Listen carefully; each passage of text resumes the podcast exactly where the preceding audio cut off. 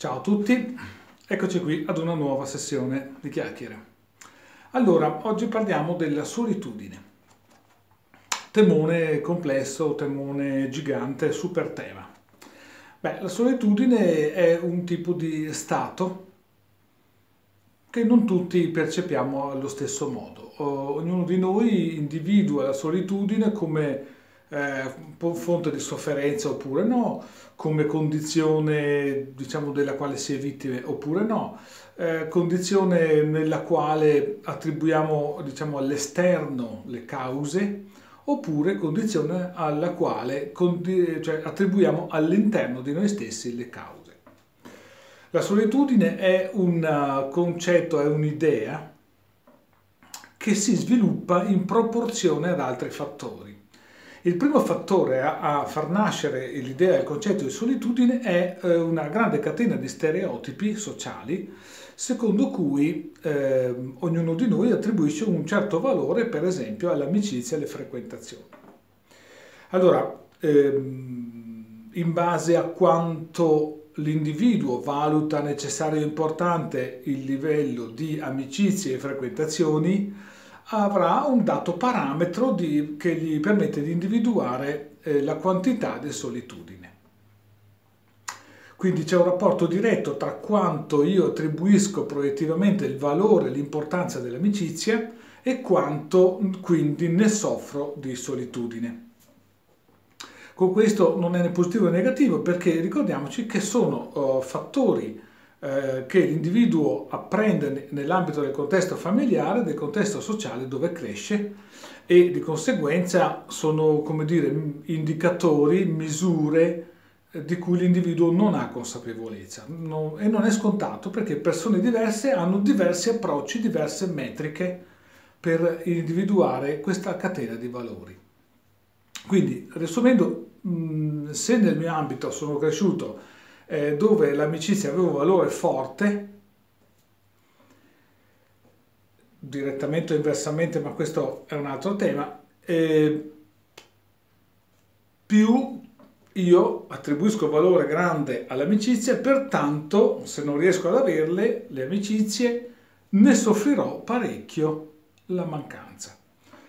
Se invece nel contesto familiare dove sono cresciuto, sociale dove sono cresciuto, eh, l'amicizia ha un valore relativo, non che non ne abbia un valore relativo, eh, ecco che appunto la mia tendenza a soffrire solitudine sarà appunto più relativa, cioè con un parametro metrico diverso. La solitudine è una, una, un meccanismo che poi, eh, sempre nella scala del valore dell'amicizia e delle frequentazioni, eh, trova un altro potente motore. Nell'ambito delle relazioni interpersonali le persone si rappresentano, cioè fanno quell'attività di espressione e lettura del feedback e quindi conferma del proprio valore, quindi siamo nel mondo della negatorietà, eh, di cui c'è un video specifico, eh, siamo nel mondo di quello che è la necessità di competere, continuare a misurarsi e comprendere quanto noi siamo validi o non validi, valiamo o non valiamo, bravi o non bravi. Quindi un sistema nell'ambito valutativo, ed ecco perché parlo di negatorietà, e quindi una, una condizione nella quale eh, in realtà è già mh, marcatamente minata la stabilità emotiva dell'individuo, cioè quella capacità dell'individuo di sentirsi a proprio agio a prescindere da quanto all'esterno confermi il proprio valore. Non è scontato che ehm, non è vero e non è scontato che il nostro valore viene sancito dalla collettività. Assolutamente. Proprio perché la, la, complessa relazione tra quello che è la nostra identità, come ci sentiamo, come stiamo o come eh, diciamo, siamo disinvolti nel nostro vivere le relazioni interpersonali è legato a questi fattori, agli stereotipi funzionali eh, della relazionalità e non a fattori oggettivi. Sono fattori percepiti e non fattori, eh, diciamo, socialmente oggettivi. Il meccanismo della solitudine quindi è un tema complesso, ma che noi qui eh, adesso guardiamo in una direzione un po' più specifica. Abbiamo capito quella catena di presupposti eh, che producono diciamo, il valore che l'individuo attribuisce alle amicizie e quindi la sofferenza che l'individuo attribuisce al non avercele. Ora andiamo a capire però una serie di concatenazioni che sono altrettanto interessanti. Allora, la solitudine, intanto quindi stiamo comprendendo che è il risultato di una catena di valore che noi applichiamo inconsapevolmente, la quale catena di valore determina che noi adottiamo dei comportamenti. Allora, prendiamo ad esempio un comportamento legato alla solitudine, la ricerca di amici o di frequentazioni. Ecco, in base a quanto è sofferta la mia condizione del bisogno delle relazioni, con la stessa proporzionalità produrrò una forte necessità di frequentazioni. Quindi diciamo che c'è un meccanismo di, eh, di, compensazione in atto perché appunto noi in base a quanto soffriamo cerchiamo la compensazione. Quanta sete abbiamo cerchiamo altrettanta acqua. Eh, quindi siamo davanti eh, a già un meccanismo proiettivo di distorsione del comportamento. Mi capitava tempo fa di un ragazzo che ehm, poi ho saputo che faceva un grande pressing ai suoi amici. I suoi amici eh, alla fine mal lo sopportavano perché appunto troppo, troppo pressante, troppo, troppo presente come persona allora siamo davanti a una compensazione destinata a fallire, perché per l'appunto, un po' come la gelosia, più esercito pressione sull'entourage per ottenere la cosa di cui io proietto il bisogno, e più il contesto, l'entourage tenderà a rifiutare la mia pressione, pertanto io non otterrò il, um, il risultato desiderato. Allora, la solitudine quindi in qualche modo rappresenta un meccanismo di risulta del mio comportamento. Con questo non vuol dire che io sono colpevole di qualcosa, significa semplicemente che non sono consapevole di come io sviluppo il mio comportamento nella uh, intenzione di sviluppare i rapporti amicali. La uh, solitudine quindi come fenomeno risultante del comportamento. La solitudine come risultato della timidezza, Similmente a quanto detto poco fa, il meccanismo della timidezza è un meccanismo nel quale l'individuo non riesce a governare le proprie spinte emozionali e pertanto eh, non riesce a governare i propri comportamenti. Quindi da un lato siamo sempre nell'ambito del comportamento, dall'altro però stiamo andando più in profondità, cioè stiamo comprendendo che a governare il comportamento c'è una spinta emotiva, o meglio una concatenazione di dinamiche emotive che determina ehm, la mia difficoltà a produrre relazioni soddisfacenti. A differenza del precedente tipo di rappresentazione c'è il fatto che eh, in questo caso la timidezza io tendo ad attribuire alla mia incapacità invece che al contesto sociale, quindi cambia il, il dove eh, io metto il valore diciamo di, di origine del processo, cioè locus of control, quel meccanismo colpa mia o colpa degli altri.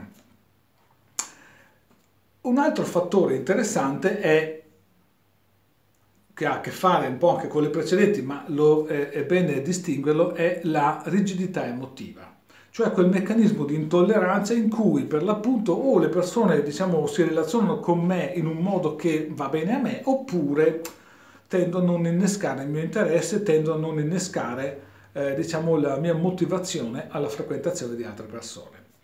Fa sempre parte un po' della timidezza e similmente a quello che dicevamo prima del, del risultato della catena dei comportamenti, ma a differenza delle precedenti, la rigidità emotiva è un assetto intollerante che eh, fa parte della timidezza spesso e volentieri, ma che ha una caratteristica specifica che va individuata specificamente, perché per l'appunto la rigidità emotiva eh, implica un'asticella di aspettative molto alta, implica una, un tipo di mh, intransigenza, negatorietà, cioè assetti valutativi veramente eccessivi, che per l'appunto noi non ci accorgiamo di agire, ma semplicemente rileviamo come non interessanti queste persone oppure non ci danno abbastanza spazio, non ci danno abbastanza corda, non ci danno abbastanza attenzioni. Il Detto inquadrati in, questo, in, questa misura, queste condizioni, adesso andiamo a comprendere un fenomeno molto importante di risultato. La risultante del meccanismo della solitudine e di, diciamo, delle varie componenti che abbiamo espresso ehm, induce la persona a sentirsi vittima della collettività, vittima di qualcosa che non funziona, vittima di un sistema comunque che mette eh, l'accusa verso la collettività. Perché verso la collettività? Perché se io sono timido, se io non riesco ad avere amicizie, in fondo è una questione, cioè siccome mi hanno fatto i miei genitori, in sostanza, e loro mi hanno fatto così, mi hanno fatto male e io non riesco a socializzare e le persone sono tutte antipatiche e non hanno voglia di relazionarsi con me. Quindi in qualche modo il meccanismo eh, della vittima viene a consolidarsi che sia rivolto all'interno verso se stessi o verso l'esterno, poco importa, poco cambia, perché per l'appunto il processo vittimistico è un processo che vede l'individuo eh, schiacciato da eventi di cui non ha il controllo. Il risultato è che il meccanismo vittimistico è, eh, diventa importante da capire perché ha una serie di caratteristiche. Il meccanismo vittimistico per l'appunto intanto eleva le aspettative di compensazione. Quindi se io mi sento vittima di un dato fenomeno, ehm, la mia sete di riscatto sarà molto forte. E quindi in pratica cadere nella trappola vittimistica determina l'aumento delle aspettative per sentirsi accettati dagli altri. Quindi un po' come dicevamo prima, quel meccanismo con cui io ho più bisogno di sentirmi amato da, dagli amici della frequentazione e quindi faccio su di loro una maggiore pressione, cioè richiedo a loro maggiori conferme verso di me. Questo, questo assetto quindi produce, ehm, come dire, un, un, un feedback eh, diretto e negativo, perché chiaramente più produco aspettative, più saranno deluse. Più forte è il valore che io do all'aspettativa e al risultato, al feedback che voglio ricevere, più forte sarà, più cocente sarà la delusione nel non ricevere quelle attenzioni. In pratica siamo davanti a un fenomeno che certe volte si descrive come il serpente che si morde la coda, che si mangia la coda, è quel ciclo ripetitivo senza fine appunto di un processo che si reitera mantenendo il proprio non funzionamento. Allora, in pratica, quindi quando parliamo di solitudine, parliamo di un processo legato a schemi emotivi acquisiti, che producono catene di comportamenti secondo catene di valori, i quali catene di valori e catene di comportamenti producono un dato effetto, un dato tipo di fallimento nel soddisfare la necessità. Allora, naturalmente la domanda che viene, eh, più o meno immagino a tutti, è di allora come fare ad uscirne. Allora, intanto il primo passo è eh, diciamo, riuscire a prendere la consapevolezza di quello che sono le proprie dinamiche emotive. Operazione molto complessa, di cui specifico in altri video. E ehm, prendere consapevolezza cosa significa? Significa comprendere la concatenazione spinta emotiva individuazione cognitiva o diciamo comportamentale e risultato, quindi quella sequenza che si chiamano proiezioni, cioè data la spinta emotiva io individuo ciò che mi serve e produco un comportamento per ottenerlo. La eh, consapevolezza di questo vuol dire cominciare a spostare il proprio focus sulle proprie dinamiche emozionali e non sui risultati. Quindi non eh, sul problema e la soluzione, ma sul come funziona e dove posso intervenire per modificare e non cambiare, perché modificare è diverso da cambiare. Eh, si parla di cambiamento perché è la parola più semplice, è la parola stereotipa che si usa di più, è la parola che l'individuo proietta come necessità, ma in realtà se guardate il video sulle, eh, sulle esperienze, sulle esperienze emotive, comprenderete che eh, quello che noi vogliamo è una cosa, la realtà di ciò che si può fare è un'altra. Noi possiamo evolvere le nostre dinamiche emotive e no, evolvere le nostre esperienze, non cambiarle. Dopo alla fine, uno guarda alla fine, sì, è cambiato, dopo anni però. Quindi focalizziamo diciamo, quello che è la soluzione ad un problema nella realtà e non nell'idea e nell'ideologia. Quindi realisticamente noi possiamo evolvere, non cambiare. Poi possiamo discutere sulla parola, non importa. Quindi il primo fattore è rendersi conto di queste sequenze, di questi meccanismi, cioè di come accade che io ehm, avverto il bisogno di frequentare una persona, di avere un'amicizia, questo bisogno diventa impellente e, e, come questa impellenza determina che io per esempio adotto dei comportamenti non proprio, passatemi il termine, termine che io odio, ma normale. Cioè se io altero il mio comportamento avrò una risposta dall'esterno di un comportamento alterato. Un po' come dire, se io sono timido, voi mi vedrete come timido. Quindi la realtà è che il mio comportamento condiziona come voi vedete me. Ragion per cui non si tratta di piegare il mio comportamento, ma di comprendere come viene guidato e prodotto il mio comportamento. Quindi il focus non è cambiarlo, è capirlo prima di tutto. Quindi una volta comprese le proprie spinte si arriva a comprendere e ad individuare le proprie aspettative, perché chiaramente eh, il, eh, il, processo cognitivo eh, nell'essere umano è da babbani, noi capiamo le cose in ritardo e quando non serve più, cioè giorni dopo, mesi dopo. In realtà a noi serve individuare e comprendere le aspettative che stiamo producendo quando le stiamo producendo, non dopo. Dopo è troppo tardi. Dopo che io ho sbagliato, ho prodotto un comportamento non funzionale, il risultato che ho mi delude ed è già successo che mi ha deluso, cioè non è che la volta dopo comporta, mi comporterò in modo diverso, perché per l'appunto, come oggi si sa, capire le cose non le fa cambiare, non cambiano le cose perché le capiamo a livello cognitivo, magari. Il meccanismo delle aspettative diventa il focus della nostra attenzione, cioè che tipo di aspettative ho e quindi come avverrà che verrò soddisfatto o deluso da queste, eh, dai comportamenti degli altri o dei miei, è uguale.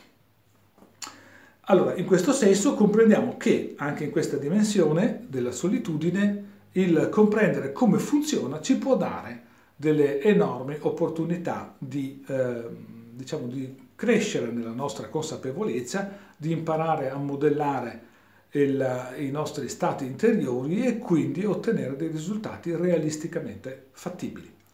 Ecco, per ora è tutto, grazie, ciao.